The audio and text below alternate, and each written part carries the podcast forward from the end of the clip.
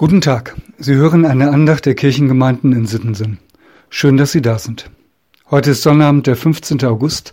Die heutige Losung steht im Buch des Propheten Sacharja. Dort steht, Bedrückt nicht die Witwen, Waisen, Fremdlinge und Armen. Sacharja 7, Vers 10. Was für ein Satz. Eindeutig. Die Propheten des Alten Testamentes waren parteiisch.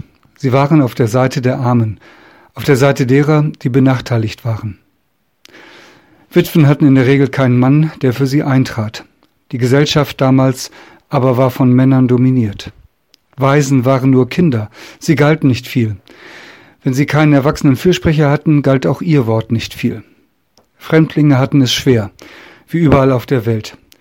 Wer die Sprache nicht beherrscht, wer die Gepflogenheiten nicht kennt, wird ohne jemanden, der ihm hilft, kaum zurechtkommen. Und die Armen, die Mittellosen? Es war damals wie heute. Die geraten schnell unter die Räder. Wenn es eng wird in einer Gesellschaft, dann sind sie es, die am meisten leiden müssen. Bedrückt nicht die Witwen, Waisen, Fremdlinge und Armen. Das ist parteiisch. Und damit ist klar, auf welcher Seite Gott steht. Er steht bei denen, die nichts haben, bei den Verlierern, bei den kleinen Leuten. Und was ist dann mit uns? Sie und ich, liebe Hörer, das darf ich einmal unterstellen, gehören zu den reichen Menschen auf dieser Erde. Wir haben ein festes Einkommen und damit auch ein Auskommen. Wir können eine Telefonandacht hören, das heißt, wir haben ein Telefon und wohnen in einem Land mit einem funktionierenden Telefonnetz. Überhaupt wohnen wir in einem Land, in dem man Telefonandachten organisieren darf. Es herrscht Religionsfreiheit. Wenn wir also zu den reichen Menschen gehören, ist Gott dann nicht auf unserer Seite? Doch. Er hat sein Wort in der Taufe auch über uns gesprochen. Es gilt, du bist mein geliebtes Kind. Ob wir reich sind oder arm, sein Wort gilt uns. Aber sein Zuspruch ist auch ein Anspruch. Kümmer dich um die Armen, sagt er. Mit deinem Reichtum setz dich ein für die, die weniger haben. Wie das geht?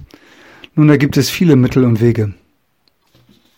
Manche geben alles, was sie haben. Das kann man machen, aber das ist nicht immer zielführend.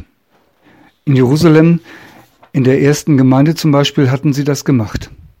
Und die ersten Christen waren bald so verarmt, dass Paulus in seinen Gemeinden für sie sammeln musste. Hätte es die reichen Christen in Korinth nicht gegeben, die Armen in Jerusalem wären schlecht dran gewesen. Zur Zeit Luthers gab es Bettelmönche. Sie sagten, schaut her, wir haben alles weggegeben, damit wir arm sind. Nur so arm wie wir kann man wirklich Christ sein. Aber, so sagte Luther, sie können ja nur betteln, weil wir etwas haben, das wir ihnen geben können. Wären auch wir arm, wir hätten alle nichts. Es kommt nicht darauf an, arm oder reich zu sein, es kommt aber darauf an, einen Blick für die Armen zu haben. Es kommt überhaupt darauf an, einen Blick für andere Menschen zu haben, denn sie sind Gottes Kinder wie wir. Ich lade ein zu einem Gebet. Guter Herr, du hast mich reich beschenkt in meinem Leben. Gib, dass mein Reichtum mich nicht gefangen nimmt. Lass mich teilen, wo meine Schwester in Not ist. Lass mich abgeben, wo mein Bruder Hilfe braucht. Hab Dank für das, was du mir schenkst. Lass es für mich und andere zum Segen werden. Amen.